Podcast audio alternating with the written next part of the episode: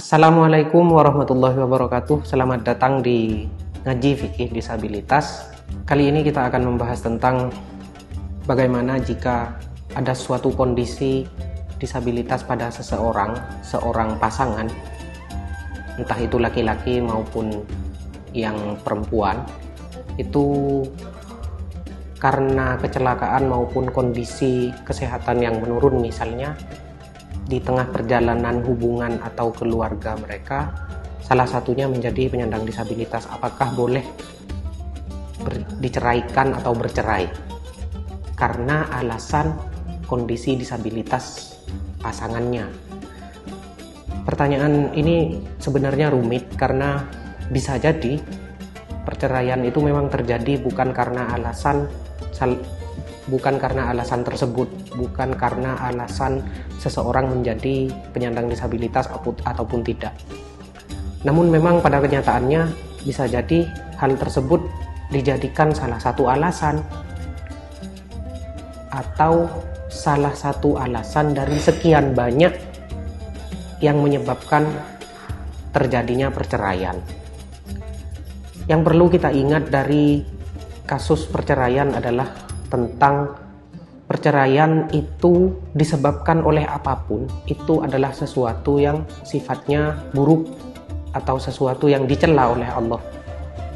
Uh, meskipun memang secara syariat perceraian itu halal, makanya ada sebuah hadis yang diriwayatkan oleh Imam Abu Daud dan beberapa perawi lainnya abghadul halali ilallahi atolaku perkara halal yang paling dibenci oleh Allah itu adalah perceraian. Itu yang menjadi patokan bahwa perceraian itu adalah perkara halal yang yang sangat buruk.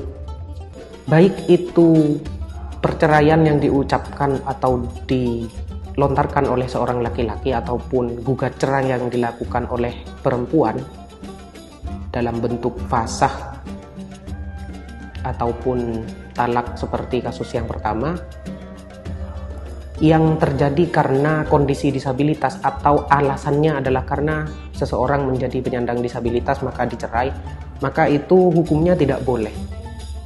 Syekh Samsuddin Ar-Romli di dalam kitab Nihayatul Muhtaj ila Syarhil Minhaj menjelaskan bahwa amal uyubu allati la yuthbitul khiyarah fala tu'athiru kal ama wa qata'it torfi wa tashwishu suwari khilafan li jam'in mutaqaddimina Adapun kondisi berkekurangan yang tidak bisa menetapkan adanya khiyar, misalnya menyandang disabilitas netra atau terputus bagian anggota badannya atau buruk rupanya itu tidak mempengaruhi kafaah. Lainnya lain halnya dengan pendapat ulama mutakoddimin atau ulama zaman dulu.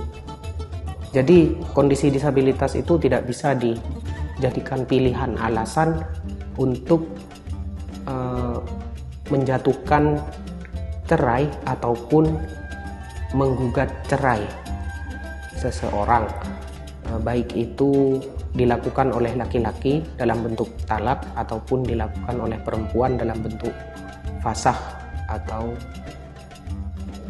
mekanisme-mekanisme lainnya yang menyebabkan perceraian. Terima kasih, hanya itu dari saya. Selebihnya saya mohon maaf. Bila ada pertanyaan silakan tinggalkan di kolom komentar. Wallahul muwaffiq ila aqwamit thoriq. Wassalamualaikum warahmatullahi wabarakatuh.